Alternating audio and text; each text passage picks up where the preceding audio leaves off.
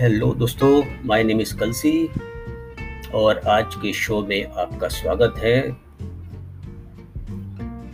आज मैं कल कुछ न्यूज़ पढ़ रहा था पेपर में, मेरे पास कुछ मोबाइल पे कुछ व्हाट्सएप में आते रहते हैं। आजकल ये क्रिप्टो करेंसी काफ़ी फ़ेमस हो रहा है धीरे धीरे और धीरे धीरे ये जो है हमारा जो ज़माना है अभी ये क्रिप्टो करेंसी की तरफ़ जाएगा। कि क्रिप्टो करेंसी को थोड़ा मैं भी अभी काफ़ी स्टडी कर रहा हूँ।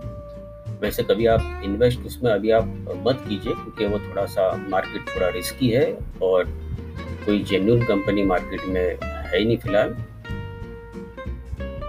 पैसा निकालना, डालना, बहुत जल्दी उस पर पैसा ऊपर भी जाता है और पैसा नीचे भी जाता है। पर थोड़ा सा मैं क्रिप्टो करेंसी के बारे में आप थोड़ा, आपको थोड़ा सा शेयर करूँगा, क्योंकि मुझे बहुत ज़्यादा ज्ञान अभी तक मुझे भी नहीं मिला है। पर it is something related to the data data mining जिसको बोलते हैं। तो सिंपल चीज़ आप याद रखिए, जब क्रिप्टो करेंसी की बात आ रही है तो कल को ये जो हम लोग नॉर्मल नोट जो यूज़ करते हैं, इसकी जगह क्रिप्टो करेंसी यूज़ में आ जाएगी। आज से 20 साल बाद शायद 20 साल के अंदर ही होने लगेगा धीरे धीरे पर 100 साल में तो सारी सारी हिस्ट्री बदल जाएगी। तो it is it is it is nothing it is just a data collection from the it is related to internet crypto currency is related to internet it is data mining you can say जहाँ तक मोटा मोटा मुझे knowledge है। तो काफ़ी लोगों को क्रिप्टो करेंसी का मतलब नहीं समझ में आता है कि एग्जैक्टली exactly है क्या। ये इंटरनेट की एक दुनिया है। खाली आप इतना जानिए आप, ये इंटरनेट की दुनिया है। तो इंटरनेट की भाषा में एक इंटरनेट क्रिप्टो करेंसी जैसा कुछ आएगा और जिसके एक्सचेंज में हम लोग वो करेंसी एक दूसरे से एक्सचेंज करेंगे। ऑनलाइन होगा वो सारा कुछ। एक तरह का पैसा ही है वो, समझो। It is not something gold coin या जो आपको पिक्चर वगैरह दिखाते हैं, वैसा कुछ नहीं। It is not a gold coin it's it's internet money you can say internet money online money कल को टाइम ऐसा आएगा when you are exchanging something, you are buying something from somewhere, there, there will be exchange of cryptocurrency. मतलब पैसे के बदले आपको crypto currency आप उसको दे रहे हो। तो ऐसा कुछ होने वाला है। फिर भी आप मैं इसके ऊपर आपसे दोबारा बात करूँगा। जब मैं थोड़ा सा और स्टडी कर रहा हूँ जब पूरी तरह इसका ज्ञान मुझे मिल जाता है तो इसका एक पॉडकास्ट मैं आपके लिए आधे घंटे का लेके आऊँगा प्योरली इसी के ऊपर बात करूँगा। आज मैं बात करूँगा बिल्कुल सिंपल टॉपिक के ऊपर, जो लीव लाइसेंस पे जो हम लोग मकान देते हैं, उसका डॉक्यूमेंटेशन कैसे करना है। तो बहुत ही सिंपल है।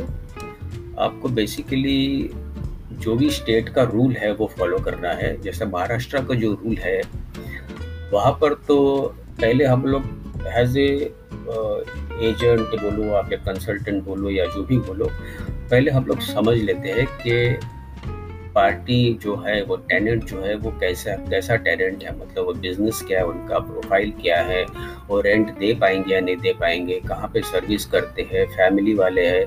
पहले हम लोग पहले स्कैन कर लेते हैं वो चीज़। फिर उसके बाद वो स्कैनिंग होने के बाद सारा टर्म्स एंड कंडीशन समझाते हैं कि ये डिपॉजिट रहेगा, ये रेंट है और आपको पोजीशन इस वक्त मिलेगा। फ्लैट में ये सारा कुछ आपको, ये कंडीशन में फ्लैट मिलेगा। जितने छोटे मोटे काम है, वो सारे कंप्लीट करके मिलेंगे। वो सारा छोटा एक, सही, उसका एक एम बना लेते हैं हम। जिसको लिव लाइसेंस एग्रीमेंट का एम बोलते हैं, वो हमारा ही बनाया हुआ रहता है। और हमको पता होता है कि ये ये ये चीज़ वो, ये चीज़ जो है, ये ये बातें क्लाइंट नॉर्मली करता ही है जब वो रेंट रेंटल पे फ्लैट लेता है।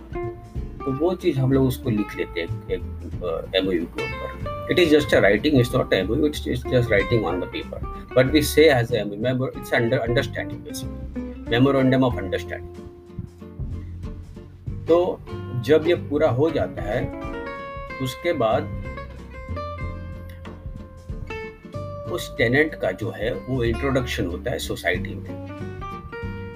वो भी इसीलिए होता है सोसाइटी में सोसाइटी जानना चाहती है कि हमारे सोसाइटी में कौन आ रहे हैं रहने के लिए। That is betterment of the society betterment for the owner betterment for the broker also और betterment for the tenant also everybody तो सोसाइटी एक अच्छा काम करती है कि उनको इंट्रोडक्शन का एक टाइम देती है।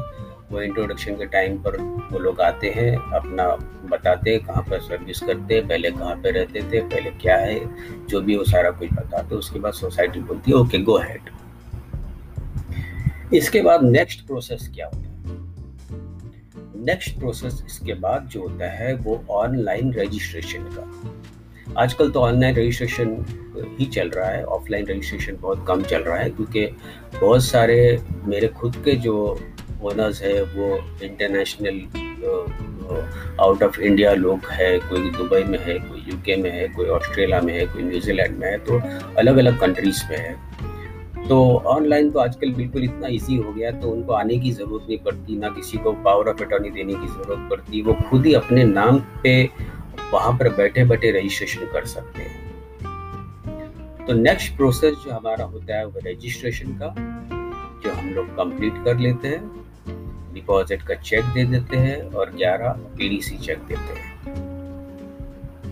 कुछ केसेस में ऐसा भी होता है टेनेंट जब हमको बोलते हैं कि नहीं, हम ईसीएस ट्रांसफ़र करेंगे। तो date time also we see if party is capable of ECS transfer, then we give the rights to them, otherwise we keep the check rights जो कि ऐसा ही होना चाहिए पीडीसी चेक ओनर को देना चाहिए। प्रोसेस ये रहता है basically it's a safe process basically क्योंकि आपका इंटेंशन देना है, उनका इंटेंशन लेना है, वो टाइम पे अपना चेक डाल दी, दे दिए बैंक में डाल दिए जो भी है क्लियर हो जाए, खत्म हो गया। एक दूसरे को फॉलो कर फॉलो करने की ज़रूरत नहीं है उसमें। उसके बाद जो होता है, उसके साथ साथ में रजिस्ट्रेशन के टाइम फॉर्म नंबर 1129 जो है वो सोसाइटी के नॉर्म्स के हिसाब से फॉर्म्स होता है, उस फॉर्म को ओनर की तरफ़ से ओनर को जब अगर आउट ऑफ़ इंडिया है तो वो वहाँ पर तो मेल पे भेज देते हैं, फिर वो साइन कर कर स्कैन कॉपी वापस भेज देते हैं। और टेनेंट की तरफ़ से एक साइन होता है।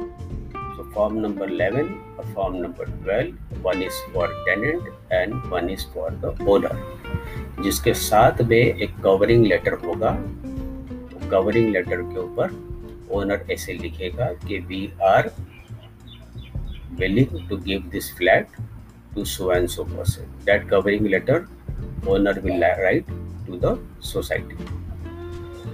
Right तो ये यहाँ तक प्रोसेस हो गया इसका उसके बाद जो आखिरी प्रोसेस है और बहुत ही इम्पोर्टेंट प्रोसेस है वो, ताकि कहीं भी हम लोग जाते हैं तो वो प्रोसेस जो है हाथ में होना बहुत ज़रूरी है।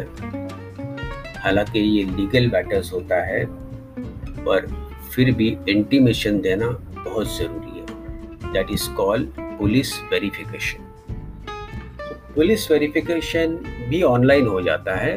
It is nothing but basically we are informing the police department that we are giving this flat on rent tenant is so and so owner is so and so tenant was working and staying and so on so and so places before this and now company का जो उनका नाम होता है, वो सारा उसमें आ जाता है is working for so and so company और साथ साथ में नीचे ब्रोकर का भी नाम आ जाता है। और फिर ऑनलाइन में उस जब होता है तो इमीडिएटली उसका एक प्रिंट आउट निकाल लेते हैं। तो that we have intimated online we have intimated to the police ज़माना ही आजकल सारा ऑनलाइन पे जा रहा है तो एवरीथिंग इज़ डिजिटल अरे बहुत अच्छी बात है तो ये हो जाता है जो है इनका जो लीव लाइसेंस का प्रोसेस जो चार स्टेप वाला, ये जब कंप्लीट हो जाता है, उसके बाद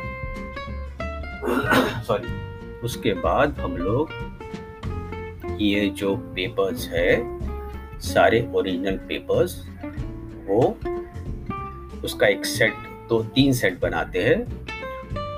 एक सेट तो ओनर को चले जाता है ओरिजिनल दूसरा सेट जो है, वो सोसाइटी को जाता है। और तीसरा सेट जो है, वो टेनेंट को जाता है। और एक सेट हम लोग अपने रिकॉर्ड के लिए रखते हैं।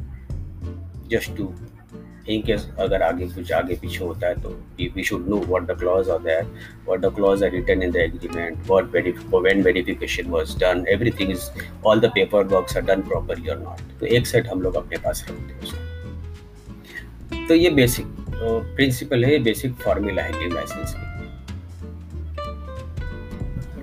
और आजकल काम ऑनलाइन पे इतना इजी हो गया है मतलब आप लैपटॉप लेके बैठो, बस बिल्कुल आपको हर हर कोई जो जो लीव लाइसेंस करवाने वाला एजेंट है जो ब्रोकर है जो ओनर है टेनेंट है सब फ़ोन के ऊपर बात करके ऑनलाइन बिल्कुल दस पंद्रह मिनट का भी काम नहीं होता बेसिकली सब टाइम पे कोऑर्डिनेट करे टाइम पे आवे टाइम पे अपनी जगह पर रहे तो।